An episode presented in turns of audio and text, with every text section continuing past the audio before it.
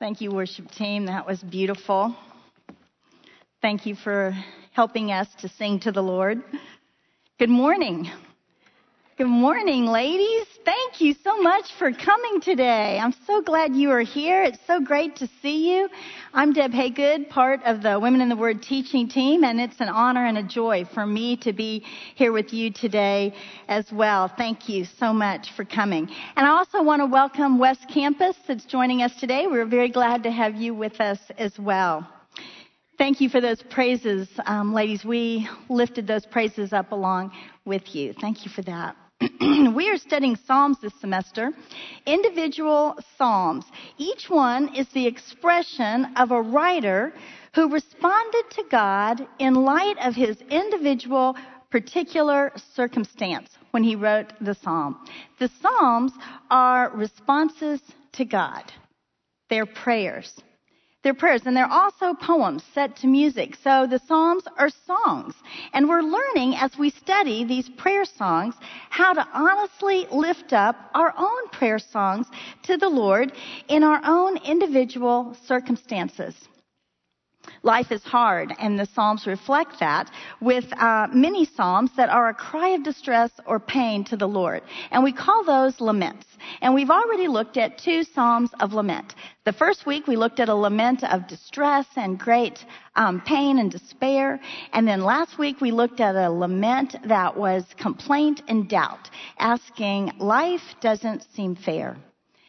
And when we study these, we learn words and attitudes for um, our own times of despair and doubt, words that we can lift up to the Lord. We've also looked at a praise psalm. We looked at 103, how God has called us each to sing songs of praise to the Lord, for He alone is worthy. And now today we're going to look at a psalm of confession.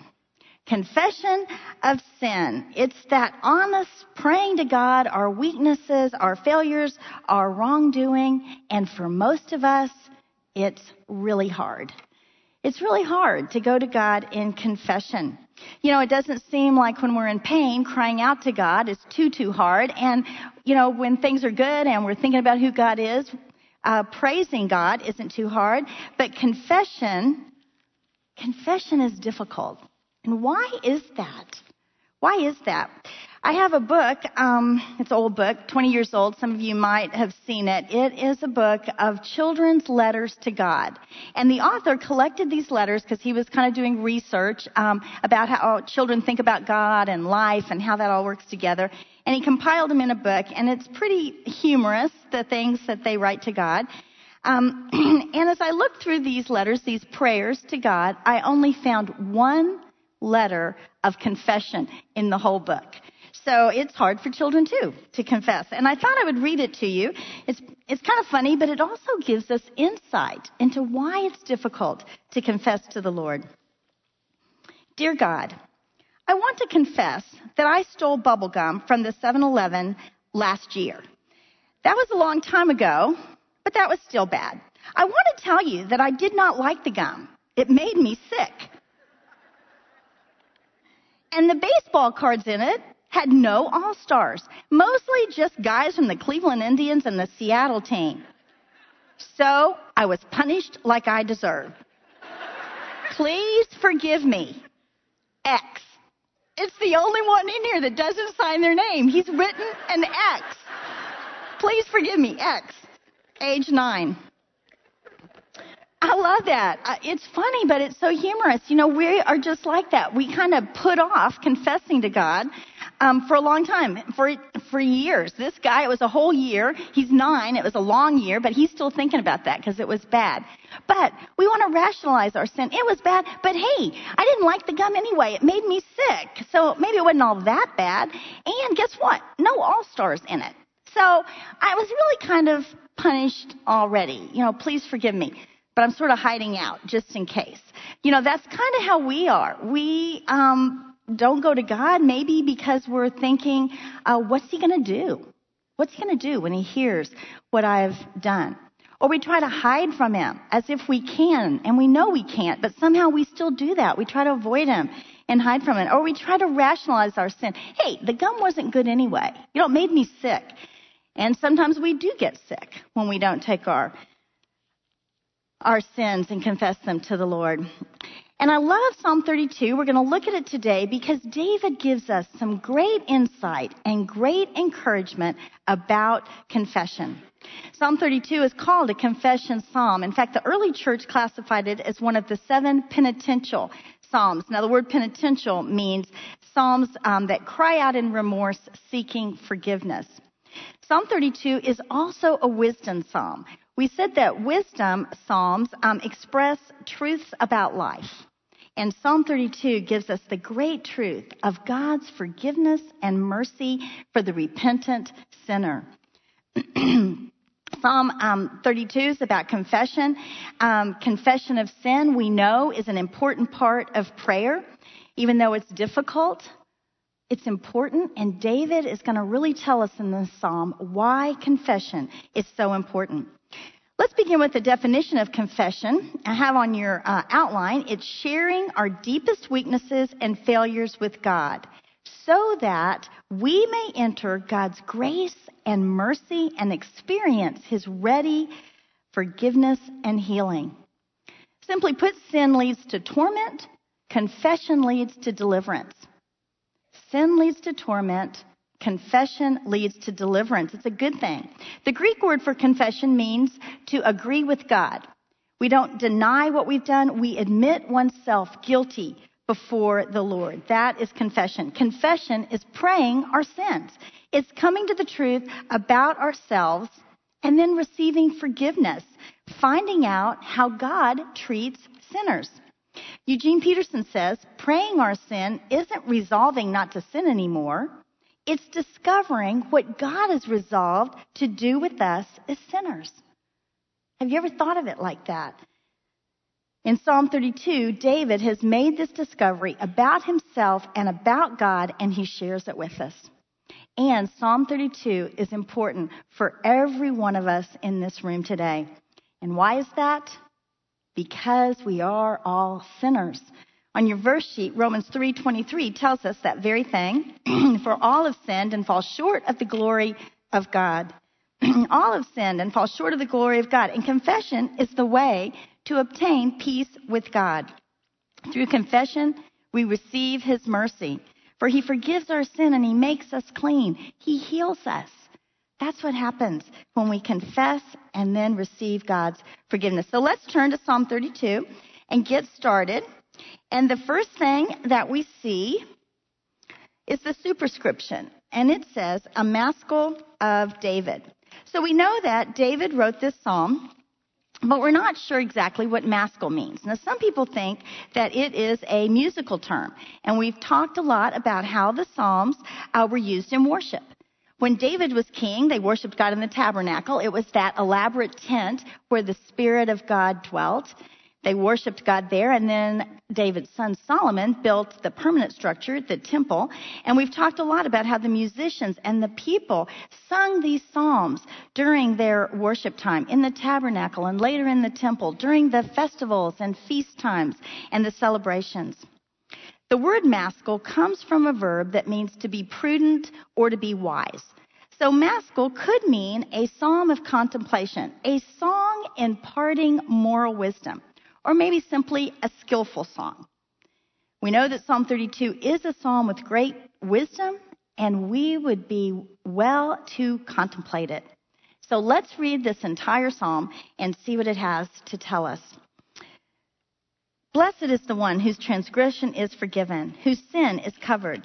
Blessed is the man against whom the Lord counts no iniquity, and in whose spirit there is no deceit. For when I kept silent, my bones wasted away through my groaning all day long. For day and night your hand was heavy upon me. My strength was dried up as by the heat of summer. I acknowledged my sin to you, and I did not cover my iniquity. I said, I will confess my transgressions to the Lord, and you forgave the iniquity of my sin. Therefore, let everyone who is godly offer prayer to you at a time when you may be found. Surely, in the rush of great waters, they shall not reach him. You are a hiding place for me. You preserve me from trouble. You surround me with shouts of deliverance. I will instruct you and teach you in the way you should go. I will counsel you with my eye upon you. Be not like a horse or a mule without understanding, which must be curbed with bit and bridle, or it will not stay near you. Many are the sorrows of the wicked, but steadfast love surrounds the one who trusts in the Lord. Be glad in the Lord and rejoice, O righteous, and shout for joy, all you upright in heart. This is a short psalm, just 11 verses, but every verse is packed with such meaning. And David uh, tells us right in the first two verses the great truth of his psalm. Verses 1 and 2 tell us that God deals graciously with the repentant sinner. God is merciful. He is a forgiving God. Blessed is the one whose sin is forgiven. Blessed. Blessed. Now that's kind of a churchy word. It's sort of a religious word. And sometimes when we hear blessed, we sort of, you know, what exactly does that mean? Well, blessed means God's gracious favor on someone. It's God's gracious favor. Now, you might have talked in your class other words, I mean, in your small groups, other words um, that come to mind with blessed. Could be happy, very happy, or lucky, or fortunate, favored. It could mean good. I have a story of my son Ben when he was a little guy, um, probably first or second grade. Um, we would sit down for dinner and we would take turns praying before we ate. And um, when Ben was probably in about first grade, he started this thing when uh, at the end of his prayer he would say, "And make this food good, Amen." And so this went on for a couple of weeks, and I thought, finally, because you know it's all about me. Ben, do you not like this food? I mean, does my food not taste good? What? And he looks at me with this, these wise eyes of a seven year old and he says, Mom, I'm not saying bless this food. I'm saying make this food good.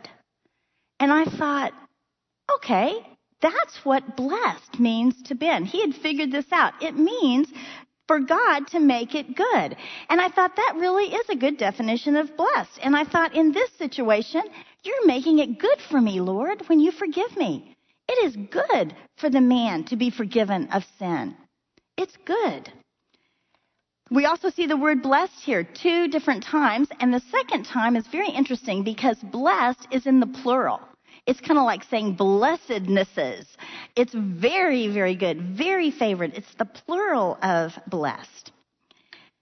Very good there. And then David uses several words for wrongdoing. And I love this. He uses several words. The first one we see there is transgression. Now, Charles Spurgeon says that the meaning of transgression is rebellion.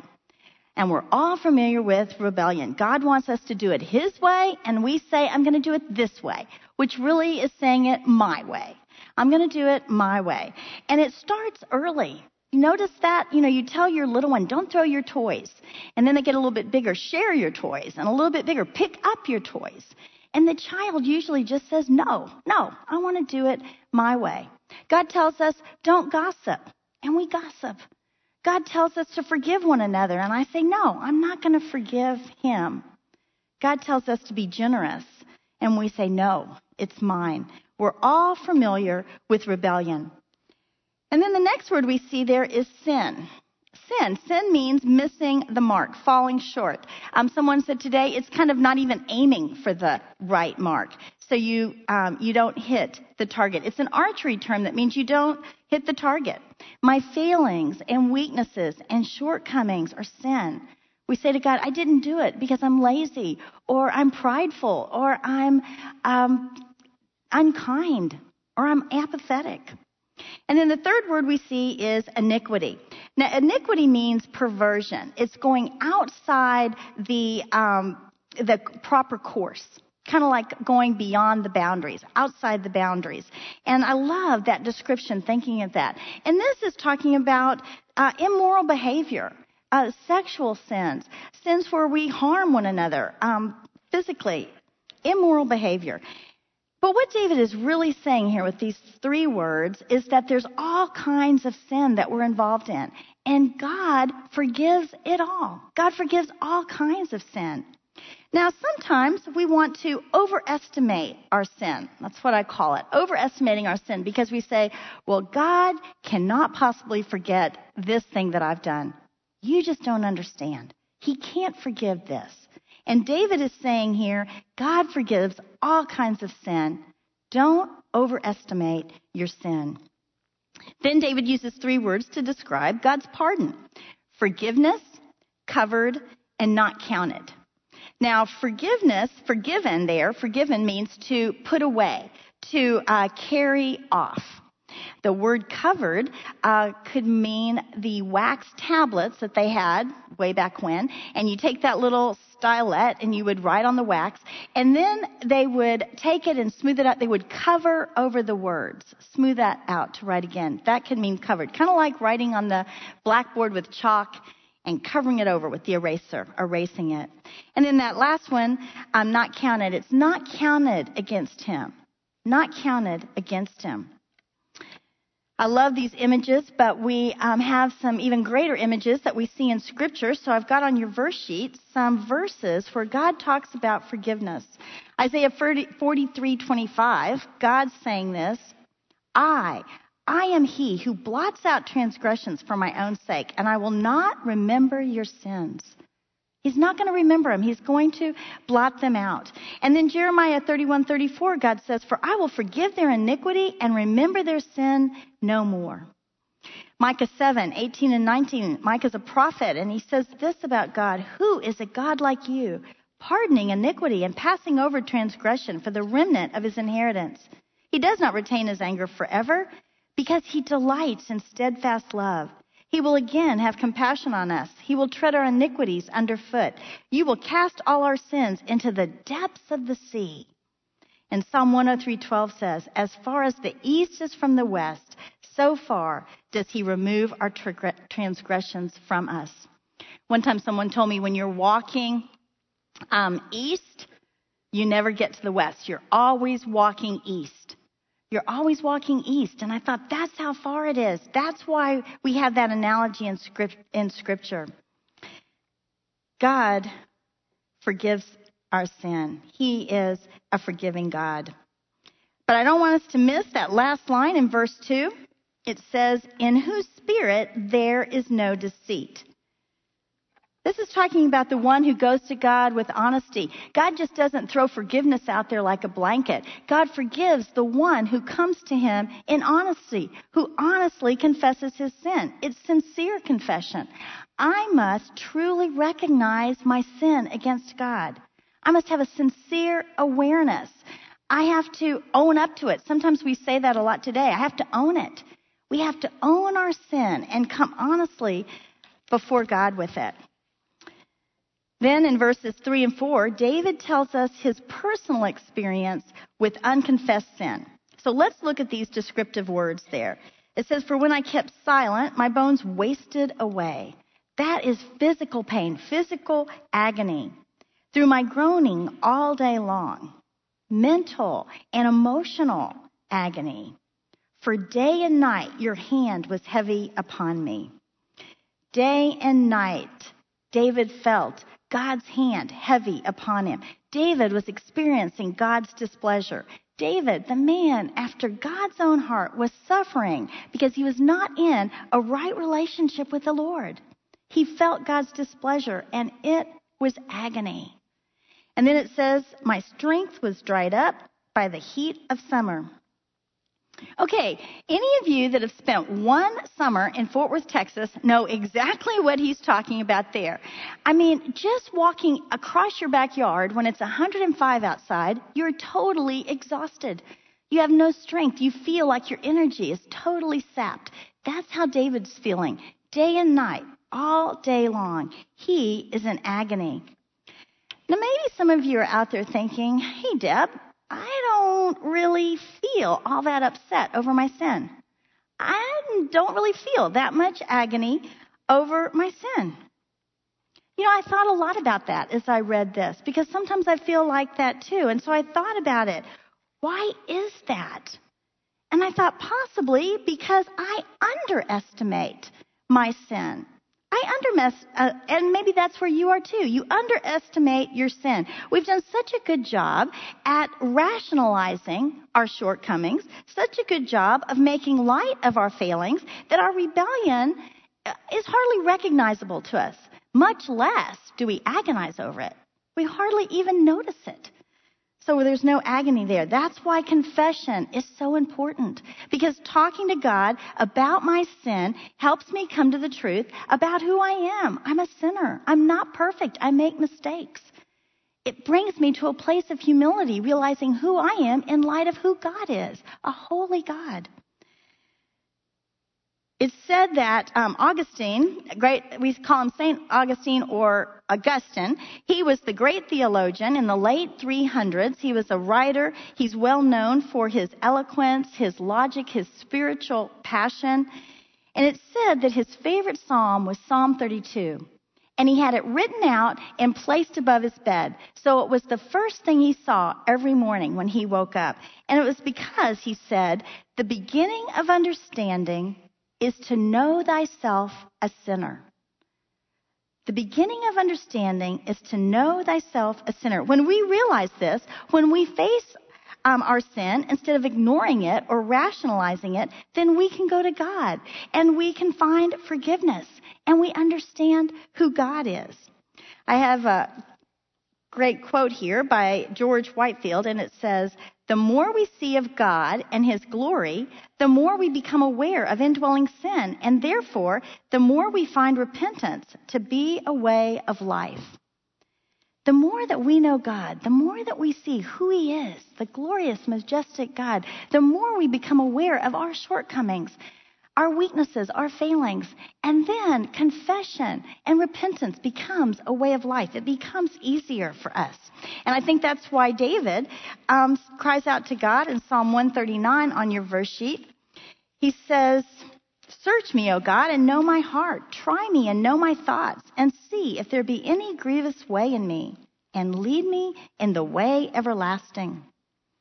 So, what does David do with this agony? Well, he goes on with his story in verse 5 and tells us, I acknowledged my sin to you, and I did not cover my iniquity. I said, I will confess my transgressions to the Lord, and you forgave the iniquity of my sin. Just like that. David confesses to God, God forgives him. Just that fast. David honestly acknowledges his sin, and God forgives him. It's just that simple just that quick, and you get the feeling that David is still standing in wonder and awe of what has happened, that God has forgiven him. The key verse here is this verse, verse 5. And so you might want to put a star by it or underline it because this is the most important statement in the whole psalm. It's also uh, the longest verse in the whole psalm. David is shouting, I confessed and God forgave. I confessed, God forgave. The remedy for his agony is confession. Confession. He's saying, talk to God, tell him your disobedient ways, and find forgiveness. Mother Teresa tells us if you feel the weight of your sins, do not be afraid. He is a loving Father. God's mercy is much greater than we can imagine.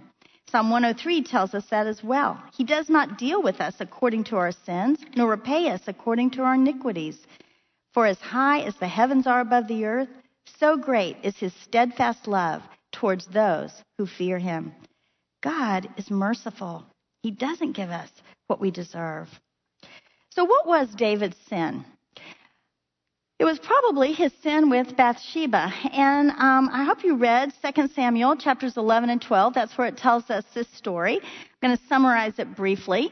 David is king, and um, his army is fighting against the Ammonites. And David has not gone to war with them. He usually does, but this time he has stayed at home and he's in his palace. He's wandering around on his rooftop. He seems to be a little restless, and he looks out and he sees Bathsheba. And he wants her. So he has Bathsheba brought to him. He sleeps with her. And then uh, later on, she sends him word, I am pregnant. And David is in a jam because Bathsheba is married to Uriah. Now, Uriah is one of his soldiers that's fighting um, against the Ammonites. And so David um, decides, I, I got to cover this up. So he brings Uriah home and he says, How's the war going? Uh, good. Okay, well, you go home and sleep with your wife tonight. And uh, Next morning, he finds out Uriah is a man of integrity. He has slept in the fields with his soldiers. And so he brings Uriah to him and he says, Hey, why didn't you go home last night? And Uriah says, Lord, I can't um, go home and make merry with my wife when my soldiers are out in the fields sleeping. So David gets him drunk, thinking this will work. But Uriah still goes out to the fields and sleeps with his soldiers. So now David is um, desperate. So he calls in the commander of the troops and he says, Go where the fighting is fiercest and put Uriah right out in front and then draw back and let the enemy kill him. And that's what happens. And after Bathsheba mourns uh, Uriah for a while, David brings her into the palace and he marries her. She has the baby. And the very last verse in chapter 11, 2 Samuel 11:27 says this, but the thing that David had done displeased the Lord. What he had done displeased the Lord. And then chapter 12 opens up, and it's about a year later from when he first um, slept with Bathsheba, and you kind of get the feeling David's trying to forget what he's done. And so the Lord sends Nathan, a prophet, to David to tell him this story. And so he begins to tell him this story about a rich man and a poor man. And the rich man had many, many sheep. And the poor man had just one little lamb, and he loved that lamb. It was almost like a child to him. And the rich man had some guests come to his home uh, for dinner, and he needed a lamb to prepare for the supper. And so instead of using one of his many sheep, he goes and he takes the lamb from the poor man, and he kills him and serves him for dinner. And David is outraged. It said he was so angry, and he begins to say, That man deserves death, and he needs to pay that man back four times over. And Nathan looks at him and quietly says, David, you are the man. You are that man. And David is crushed by the reality of sin. He is overwhelmed with the sorrow of his sin against the Lord. And Psalm 51 is the psalm that David writes uh, in confession to the Lord. And it's a great psalm. You want to write that down, Psalm 51, and read it. It has all the elements of, com- of confession. You see David's heartbreak and his sorrow as he confesses to the Lord and asks for forgiveness. But I want to point out to you verse 13. Right after David asks for God to restore the joy of his salvation, Psalm 51:13, David says this, "Then I will teach transgressors your way, and sinners will return to you." It could be that David wrote Psalm 32 to do that very thing, to teach us as sinners to go to God in confession of our sin and turn back to God and experience his forgiveness. Because these next verses we're going to read are an, an encouragement to do that very thing. So let's go on and look at verses 6 and 7. Therefore, let everyone who is godly offer prayer to you at a time when you may be found. Surely in the rush of great waters they shall not reach him. You are a hiding place for me. You preserve me from trouble. You surround me with shouts of deliverance. Turn back to God, David says. Talk to him because God is our safe place. When it says godly there, it means all you who have a relationship with the Lord or want a relationship with the Lord. Pray to Him, confess to Him. Godly doesn't mean um, without sin. We've just said that we're all sinners. Godly there means to think about our sin like God thinks about our sin. Confess it because God forgives us. Blessed is the man whose sin is forgiven. Favored, good is the man who's forgiven. We want to be right with God because He is our safe place. When those mighty waters of trouble, uh, distress, come into our life and they threaten to overwhelm us, to drown us, God is our safe place. We want to be able to find Him, to go to Him. We don't want to be lost without Him because of our unconfessed sin. We want to be in that safe place when the waters of life threaten to overtake us. Um, I don't know how many, in fact, how many of you have ever been to El Tesoro? El Tesoro is the campfire camp. Few of you out there, okay, you'll know what I'm talking about.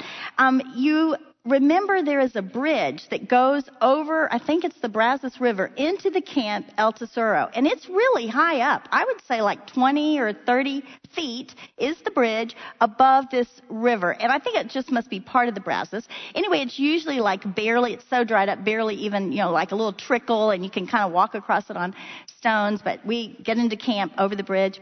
Okay, when my daughter was young, um, we were out at El Tesoro uh, with her campfire group. I was just helping the leader leader. I wasn't the leader. And it had rained all night long. And the next morning was Sunday, and I was going to leave early because I was coming back to play bells um, at church, the bell choir.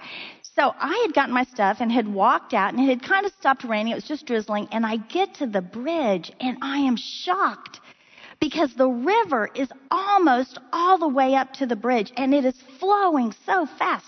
And there's tree limbs and there's tires and there's all kinds of stuff flowing. And I, I like stepped back thinking, how could this have happened with that rain? And I thought, if I would fall in that, I would drown. I mean, nobody could make it. The water was going so fast and so turbulent.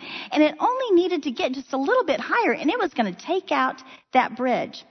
Needless to say, I didn't make it. That, that's when the creek rises and uh, you don't get back to the uh, bell choir. I went back to the group and I said, You guys, everybody in the camp was stranded until late that afternoon when the waters began to go down and we could get across the bridge.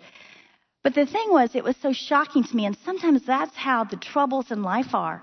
They overtake us that quickly, like a flood. And God is our safe place. He's our high place, and we want to be able to go to Him don't let unconfessed sin keep you from finding him in the troubles of life. And then it says that he is our hiding place. He's our refuge. He's our shelter. Hiding place. It's where we go. We feel secure. And I have a story about that. I was in the woodlands this past weekend, and my little grandson Dylan is seven. He's in first grade. And he said, Grammy, do you want me to take you to my hiding place? And I said, Yes, I've been thinking about hiding places. Let's go see your hiding place. And so we um, walked up to a school. It's about a mile, and there's these trees all in a big clump, kind of up on a little not a hill, but it's just a little bit of a rise, and there's these holly things all grown around in it. But you can get down through this little opening that he had found, and once you get in, you can stand up in the middle of this um, trees and brambles and bushes, and you can see out, but nobody can really see you. And he showed me the different ways out, and he was just so happy with his smile. And I said, Dylan, what do you like about your hiding place? And he said, Well, no one can see me. It's kind of safe here. It makes me happy. And I thought, that is what God is. He is our hiding place. He is safe. We can go there when those troubles and distresses in life are about to overtake us. We can go there and hide in God. But sometimes with our unconfessed sin, we are busy hiding from God. We want to avoid Him. We stop talking to Him. And then we forget to run to Him because He's our hiding place. We've spent so much time hiding from God that we forget to hide in God. He is our hiding place, and He wants to surround us with songs of deliverance. He wants to pipe in songs of joy into the middle of that hiding place. Verse 8 and 9, David goes on um, to encourage us all the more for confession. He says, Be not like a horse. Oh, no, first he says, I will instruct you and teach you in the way you should go. I will counsel you with my eye upon you. Be not like a horse or a mule without understanding, which must be curbed with bit and bridle, or it will not stay near you. Okay, some theologians think that um, this is the Lord God speaking, and other theologians think this is David taking on the role of teacher. I, I'm not sure. Both ways make sense, but what I do know is that this is the inspired word of God. It's true. And I also know that God wants to instruct us and to teach us and to counsel us and watch over us. And that's possible when we're in a relationship with Him. So don't be stubborn as a mule, as it says in verse 9, refusing God's instruction. Confess your sin. Stay close to Him not running off like a wild horse. I love that image of uh, a wild horse. It kind of makes you think of the horse getting away and struggling and ending up in barbed wire. That's how we are when we don't stay close to the Lord. We get into big trouble. Or maybe you're in that burning barn, you've seen those horses and they panic and you just can't lead them out. Sometimes that's how we are when we're not close to God. We're panicked in that burning barn. David is encouraging us. He's saying, use the remedy. It's confession. Confession brings forgiveness. It's deliverance. It's healing and cleansing. It's that close walk with God that protects us. David's just shouting it out. It's a blessing. Confession is a blessing because we receive God's forgiveness. And then in verse 10, David gives us one more reminder because we are forgetful people, kind of slow to learn. And so he says, Many are the sorrows of the wicked. And the NIV there says, the woes of the wicked. But steadfast love surrounds the one who trusts in the Lord.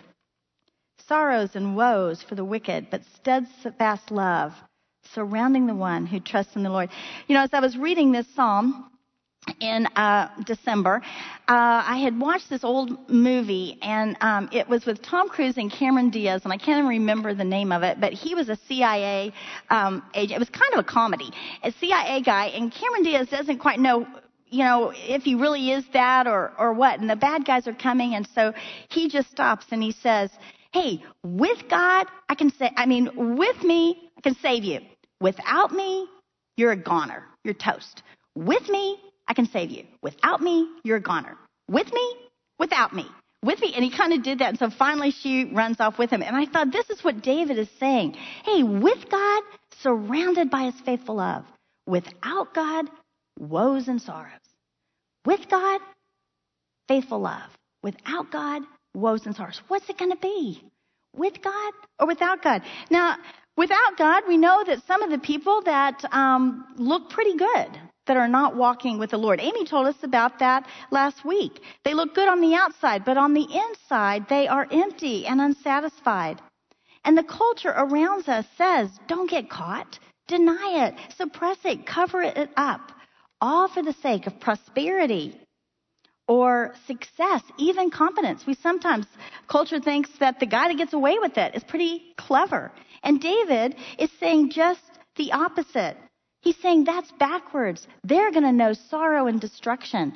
I'm recommending that you yield to God, that you confess your sin, because God's steadfast love, His loyal love, His compassion, and His mercy will surround you. That is why confession is so important.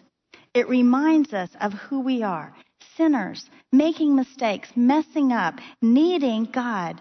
Confession brings us to the truth about ourselves and the truth about God that God is merciful and quick to forgive and forgives completely. And then what is our response to be when we have experienced God's forgiveness?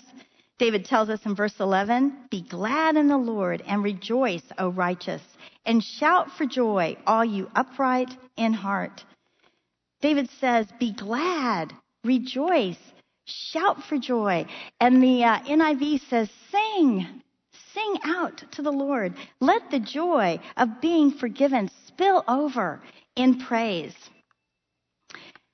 Now, I just want to take um, a minute here to talk about that upright, that righteous, what it means as New Testament Christians, um, what those words righteousness and forgiveness means. Now, we know that righteousness comes from believing God. It, always has in the Old Testament and the New Testament. Righteousness comes from believing God. Romans 4 4 reminds us that Abraham believed God and it was credited to him as righteousness. But the penalty of our sin uh, in the Old Testament was covered. It required the shedding of blood. And so that's why the sacrificial system was in place. And the sacrificial lamb was so important. But we learned in Luke last semester that Jesus came into the world to bring a new way, to bring a new covenant. Jesus, God the Son, perfect man, would die on the cross. Jesus, the Lamb of God, would be the perfect sacrifice. He would shed his blood to cover our sin, to make atonement, to take the penalty of our sin, yours and mine, once and for all. Hebrew 10, Hebrews 10, uh, 9 and 10 on your verse sheet says, He sets aside the first to establish the second, And by that will, we have been made holy through the sacrifice of the body of Jesus Christ once for all. So, we believe in Jesus. We put our faith in Jesus. That's called a confession of faith. God sees us as righteous. He sees us through the blood of Jesus, and our sins are forgiven, past, present, and future. Our sins are forgiven and we are heaven bound. We are going to heaven and we are going to spend eternity with the Lord. And nothing can destroy that relationship. But our behavior is sometimes still sinful. We're still sinful in the way we act. We have the Holy Spirit living in us, and so sometimes we can make changes and do better, but we still make mistakes and we mess up. We're not perfect. And it's that sin, that ongoing sin, that sometimes gets in the way of our close walk with the Lord because we start to avoid Him. We're not close to Him. And that's why we need confession. So that instead, of hiding from God, we can go and hide in Him. That's why we need confession. That's why it is so important because confession brings us to the truth about ourselves and the truth about God. He is merciful. He is quick to forgive and to forgive completely. 1 John 1 8 and 9 says, If we say we have no sin, we deceive ourselves, and the truth is not in us. If we confess our sins, He is faithful and just to forgive us our sins and to cleanse us from all unrighteousness. So David is saying confession is a great thing. It leads us to God's mercy and love and healing and cleansing. The more we go to God in confession, the more we realize the blessing, the joy of confession, the joy of forgiveness, and the less difficult confession becomes. Blessed is the man whose sin is forgiven. And the application for us today confess, be forgiven, and then sing to the Lord. Let's pray. Heavenly Father, you are a merciful and forgiving God. Thank you. Thank you, Lord, for loving us so much. Father, I just pray for each of us in this room that we would see confession as a blessing, that we would run to you with those things in our life that we need to confess to you. Father, we want you to be our hiding place. We don't want to be hiding from you. Lord, I just pray for each woman in this room and myself uh, included how grateful we are, Lord. Bless us in mighty ways. And I ask this in Jesus' name. Amen. Thank you, Deb. I have um, one quick announcement. For the first time, Christ Chapel is sponsoring a Choose Life 5K. It's going to be on March 1st. Um, they're doing this to raise funds for faith based pregnancy resource centers. If you would like more information or you would like to register to either walk or run, you can go to the website, which is www.chooselife5k.com. And then today is your small group lunch, so go and enjoy the fellowship of each other. Have a great afternoon.